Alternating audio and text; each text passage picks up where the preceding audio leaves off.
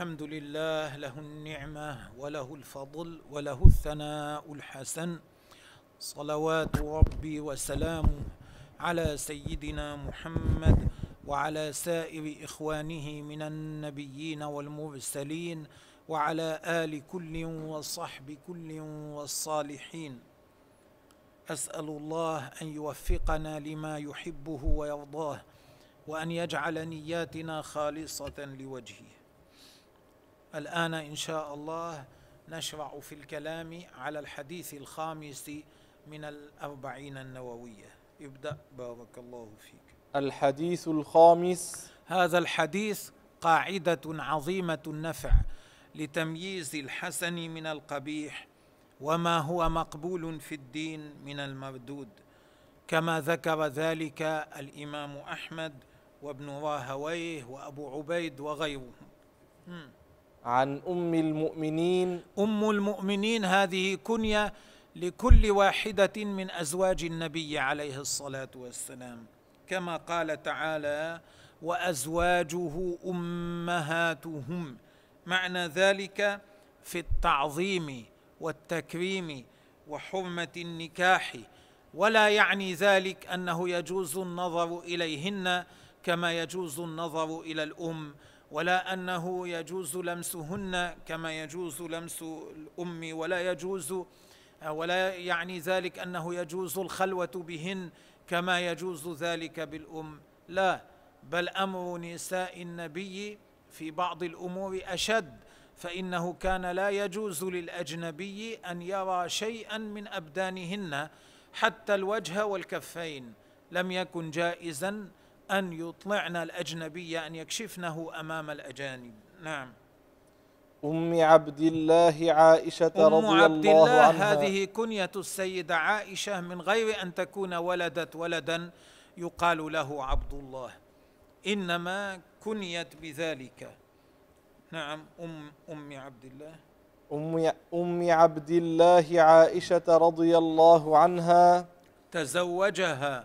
رسول الله صلى الله عليه وسلم وهي بنت ست سنين قبل الهجرة لما كان عليه الصلاة والسلام بمكة ودخل بها في المدينة بعدما آه، بعدما انصرف من معركة بدر عليه صلاة الله وسلامه وكانت في سن التسع رضي الله تعالى عنها. وبقيت مع النبي عليه الصلاة والسلام بعد ذلك تسع سنين. نعم. قالت قال رسول الله وعاشت بعده أربعين سنة وتوفيت سنة سبع وخمسين من الهجرة. وكانت رضي الله عنها ذات علم واسع استفادت كثيرا.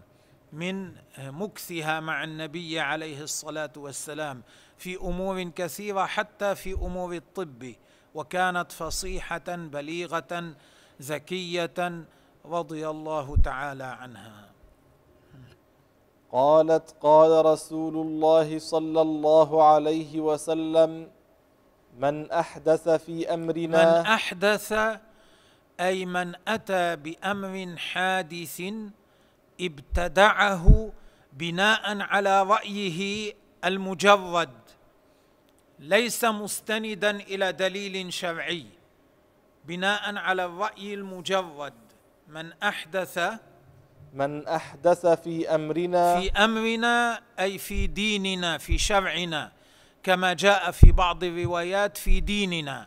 يعني من أحدث في الشرع في شرعنا في أمرنا هذا من ما أحدث في أمرنا هذا هذا لماذا جاء عليه الصلاة والسلام باسم الإشارة هذا؟ لأن أمر الدين اكتمل اكتملت أحكامه وصارت ظاهرة فصار الدين كأنه شيء مجسم يشار إليه كأنه كذلك. فقال عليه الصلاة والسلام من أحدث في أمرنا هذا ما ليس منه. يعني أحكام الدين كاملة ظاهرة. من أحدث فيها من أحدث أمرا يخالفها فهو مردود. نعم.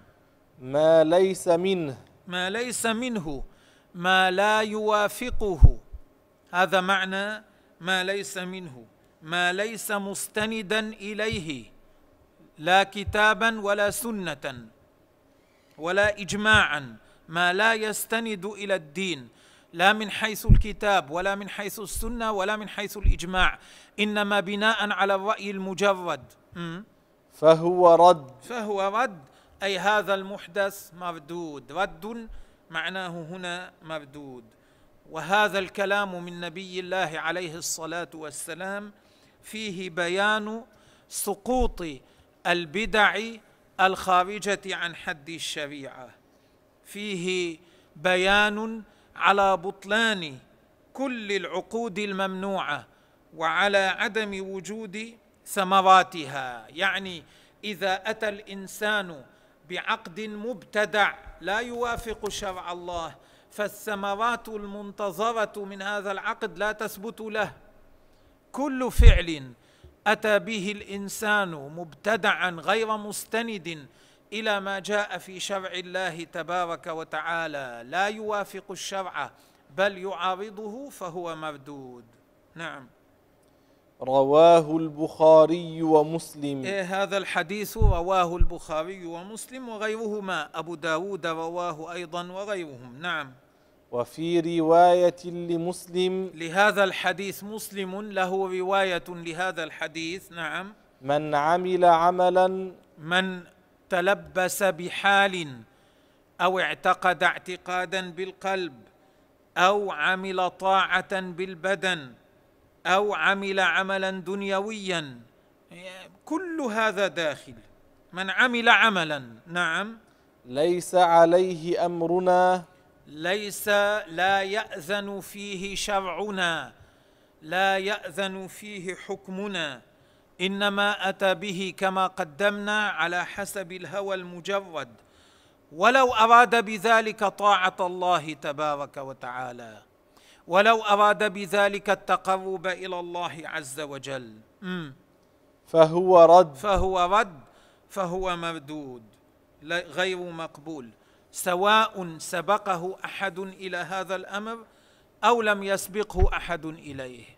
كما صح مرفوعا في حديث مسلم إن أحسن الحديث كتاب الله وخير الهدي هدي, هدي محمد صلى الله عليه وسلم وشر الأمور محدثاتها وكل محدثة بدعة وكل بدعة ضلالة.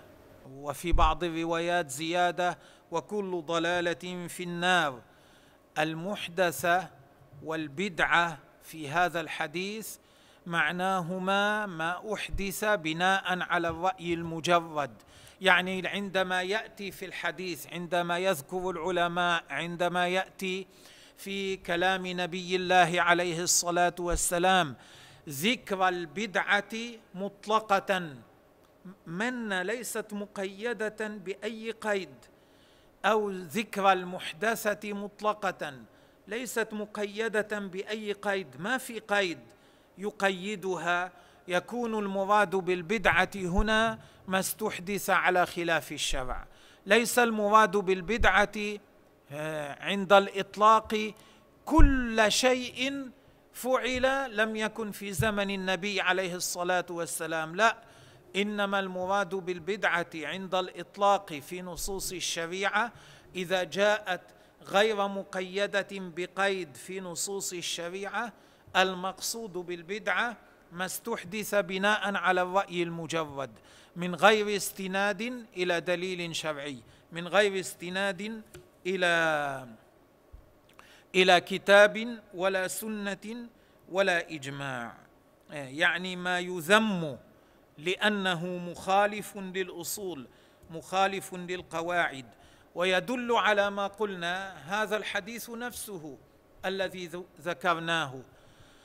من أحدث في أمرنا هذا ما ليس منه فهو رد. يدل ذلك يفهم من ذلك أن من أحدث في شرعنا في ديننا ما هو منه فهو مقبول لأن النبي عليه الصلاة والسلام جعل المردود ما كان مخالفا للشرع ما كان ليس موافقا للشرع. اذا المحدث الذي يحدث على وفق الشرع فهو مقبول. من أحدث في أمرنا هذا ما ليس منه فهو رد. اذا من أحدث شيئا هو من الشرع من الدين فهو مقبول. كما يدل على ذلك حديث مسلم. من سن في الإسلام سنة حسنة فله أجرها وأجر من عمل بها إلى يوم القيامة لا ينقص من أجورهم شيء. من سن في الإسلام يعني من سن في أمور الدين من عمل في أمور الدين عملا لم يسبق إليه لكن هذا العمل من سن في الإسلام سنة حسنة. هذا العمل وصفه النبي عليه الصلاة والسلام بأنه يكون سنة حسنة أي لأنه مستند إلى الدليل من الكتاب أو السنة. هذا يدل على ما ذكرناه أن البدعة التي ذمها الرسول عليه الصلاة والسلام وذم من أتى بها هي ما استحدث على خلاف الشرع. أما ما استحدث على وفق الشرع فهو ممدوح كما تدل عليه الأحاديث الشريفة. ولأجل هذا قال الإمام الشافعي رضي الله عنه ما أحدث وخالف كتابا أو سنة أو اجماعا أو اثرا فهو البدعة الضلالة. وما أحدث من الخير ولم يخالف شيئا من ذلك فهو البدعة المحمودة. فاذا ليس كل ما استحدث ليس كل شيء استحدث. لم يكن في زمن النبي عليه الصلاة والسلام يعد ضلالة ويعد فاعله ضالا. في زمن النبي عليه الصلاة والسلام ما كان الإنسان إذا أمسك اسر ثم أريد قتله ما كان النبي عليه الصلاة والسلام قال لهم ليصلي ركعتين. ما كان النبي عليه الصلاة والسلام قال لهم من أمسكه الكفار ثم أرادوا قتله وهو أسير فليصلي ركعتين. خبيب بن عدي لما أمسكه الكفار وأسروه لما أرادوا قتله بعدما أمسكه الكفار وأسروه لما أرادوا قتله قال دعوني أصلي ركعتين. صلى ركعتين. قال أبو هريرة رضي الله عنه فكان خبيب أول من سن صلاة ركعتين لمن قتل صبرا. لمن قتل صبرا أي لمن قتل وهو مأسور. في زمن النبي عليه الصلاة والسلام ما كان المسلمون يجتمعون لصلاة قيام رمضان خلف إمام واحد. النبي عليه الصلاة والسلام أحيانا كان يصلي يصلي معه جماعة. كان الرجل يصلي يصلي معه جماعة. ذاك يصلي يصلي معه جماعة. حتى إنه عليه الصلاة والسلام لم يجمعهم على نفسه. ما قال لهم أصلي بكم التراويح جماعة اجتمعوا معي. ما قال ذلك. ثم إن عمر بن الخطاب رضي الله عنه في خلافته رأى أن يجمعهم على إمام واحد فجمعهم على أبي بن كعب رضي الله تعالى عنه. أمره أن يؤمهم ويصلي بهم قيام رمضان آه، اولا بثلاث عشرة ركعة ثم بعد ذلك بعشرين ركعة واستمر الأمر على ذلك إلى أيامنا. عمر لما رآهم نظر إليهم مجتمعين يصلون خلف إمام واحد قال نعمة البدعة هذه. هذا أمر ما كان استحدث الآن لكن له أصل في الشرع يستند إلى دليل شرعي قال نعمه البدعة هذه ما أحسنها من بدعة. هذه بدعة حسنة بدعة خير والتي تنامون عنها أفضل. يعني ومن أخر صلاة القيام إلى آخر الليل يكون أفضل. لكنه مدحها مع أنها بدعة. لماذا؟ لأنها مواف... لأنها بدعة خير موافقة لشرع الله تبارك وتعالى. في أيام النبي عليه الصلاة والسلام ما كانوا يؤذنون أذانين يوم الجمعة لصلاة الجمعة.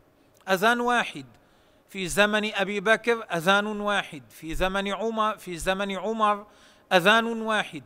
ثم عثمان رضي الله عنه رأى أن يزيد أذانا فصاروا يؤذنون أذانين قبل صلاة الجمعة.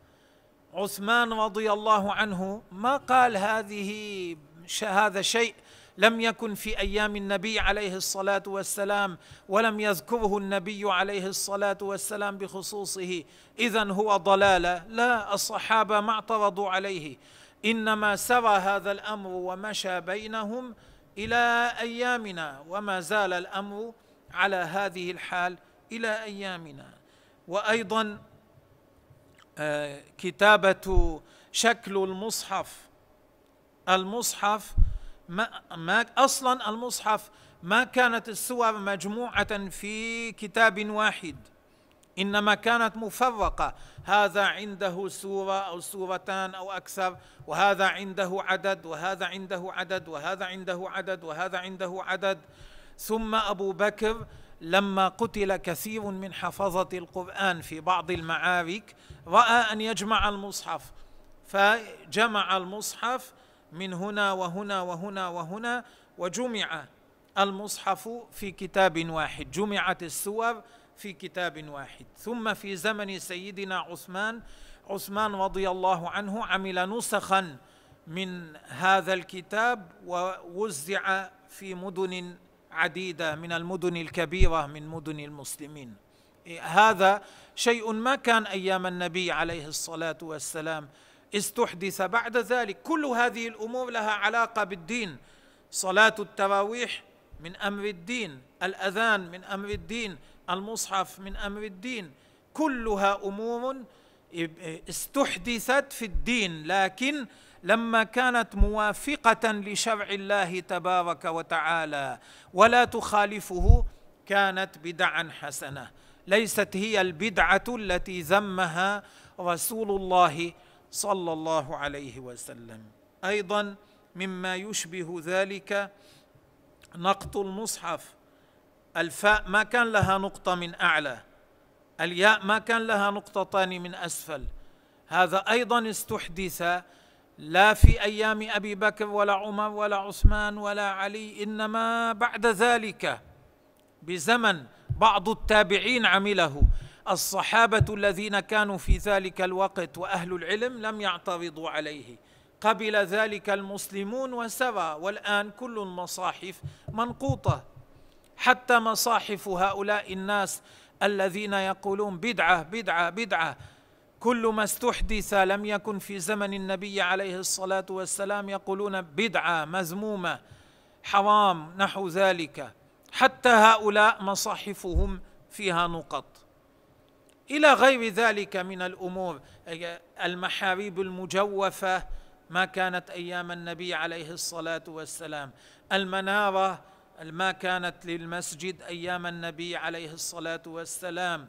الاحتفال بمولد النبي عليه الصلاة والسلام ما كان أيامه صلى الله عليه وسلم. الصلاة على النبي صلى الله عليه وسلم بصوت الأذان بعد الأذان ما كان لكن هذا كله أمور قبلها علماء المسلمين وأحبوها. لماذا؟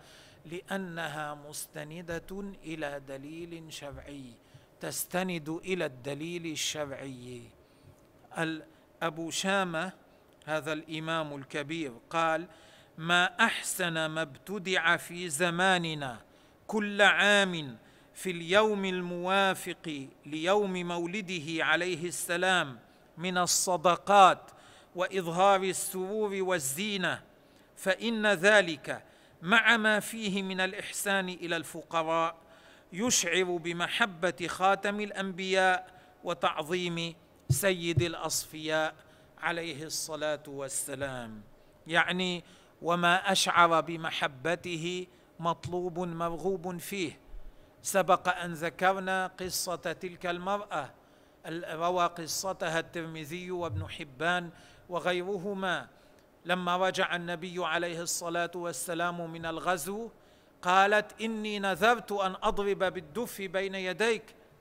قال أوفي بنذرك. لولا أن هذا الأمر مندوب فيه ثواب ما كان قال لها أوفي بنذرك. والضرب بالدف لمجرده لا ثواب فيه. إنما كان في هذا ثواب لأجل ني نية إظهار الفرح والسرور بالنبي عليه الصلاة والسلام. لأجل هذا كان فيه ثواب. وهكذا كل ما شابهه من الأمور التي فيها إظهار الفرح والسرور بمولد النبي عليه الصلاة والسلام يكون فعلها مثابا. هذا عدا عن أنها كلها كل ما يفعل في يوم المولد مأموم به. ماذا يفعل وقت المولد؟ يقرأ القرآن مأموم به. تذكر قصة مولده؟ هذا شيء حسن.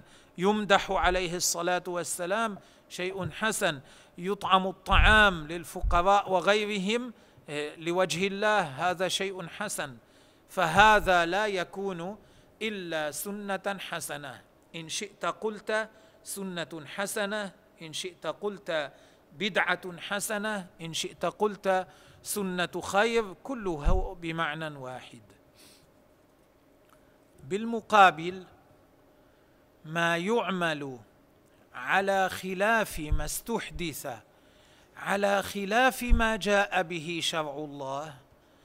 المحدثات التي لا يشهد لها الشرع الشريف ليس في القرآن ما يشهد لها ولا في السنة ما يشهد لها ولا في الإجماع ما يشهد لها.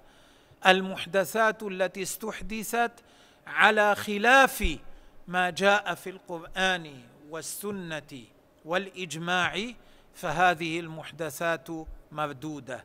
هذه هي المقصودة بالبدعة عند الإطلاق. إذا أطلق لفظ البدعة في الشرع المقصود ما استحدث على خلاف الكتاب والسنة والإجماع. وهذا يسمى أيضا بدعة ضلالة ويسمى سنة ضلالة ويسمى سنة سوء وبدعة سوء. كل هذا يجوز إطلاقه عليه. من أمثلة ذلك ما هو شائع في كثير من البلدان في أيامنا أنهم لا يطبقون أحكام الشريعة بل جعلوا بدلها أحكاما أخرى وضعية تواضعوا عليها واتفقوا عليها يطبقونها بدل تطبيق أحكام الشرع. فهذا من السنن القبيحة والبدع القبيحة.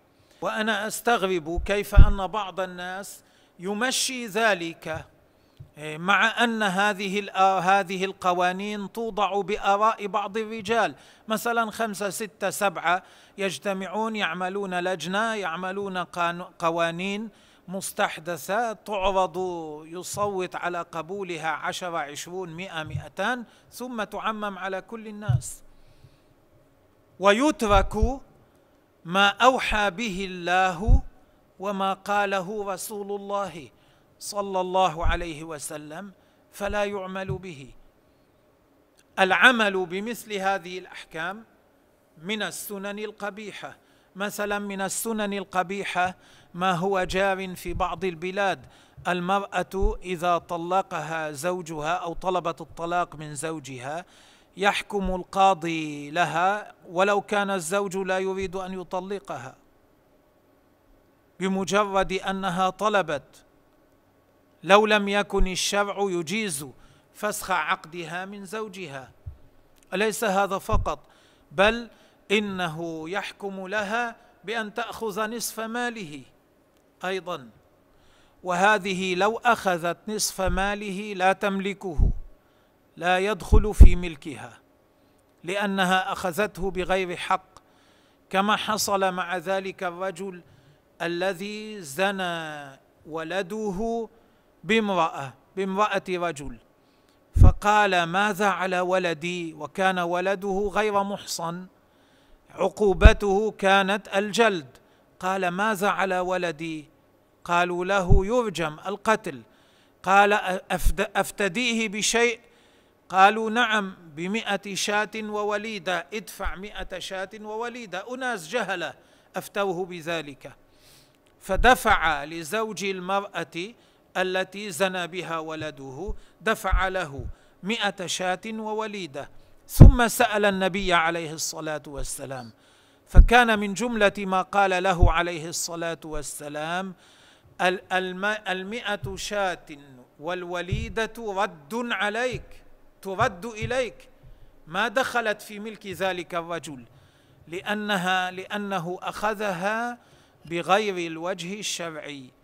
وهكذا كل ما شابه هذا من الأمور التي لا يقرها الشرع منع الإنسان من التصرف في منع الشخص من التصرف فيما يملكه تصرف في الوجوه المباحة الجائزة غير المحرمة إلا أن يأذن له فلان أو فلان أو فلان آه، إلا أن يفعل ذلك آه، بعد دفع مال آه، أو إعطاء مقدار من المال من الرشوة أو غير ذلك.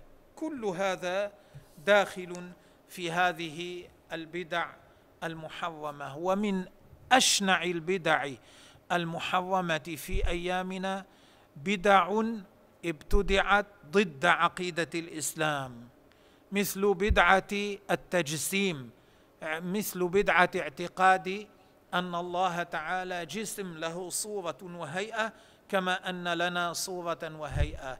له محل يكون فيه كما أن لنا محلا نكون فيه. من منها كذلك بدعة المعتزلة الذين يقولون الله تبارك وتعالى مغلوب في ملكه الله ما أراد حصول الشر في ملكه لكن الشر يحصل في ملكه على ما أراده إبليس غصبا عن مشيئة الله تبارك وتعالى.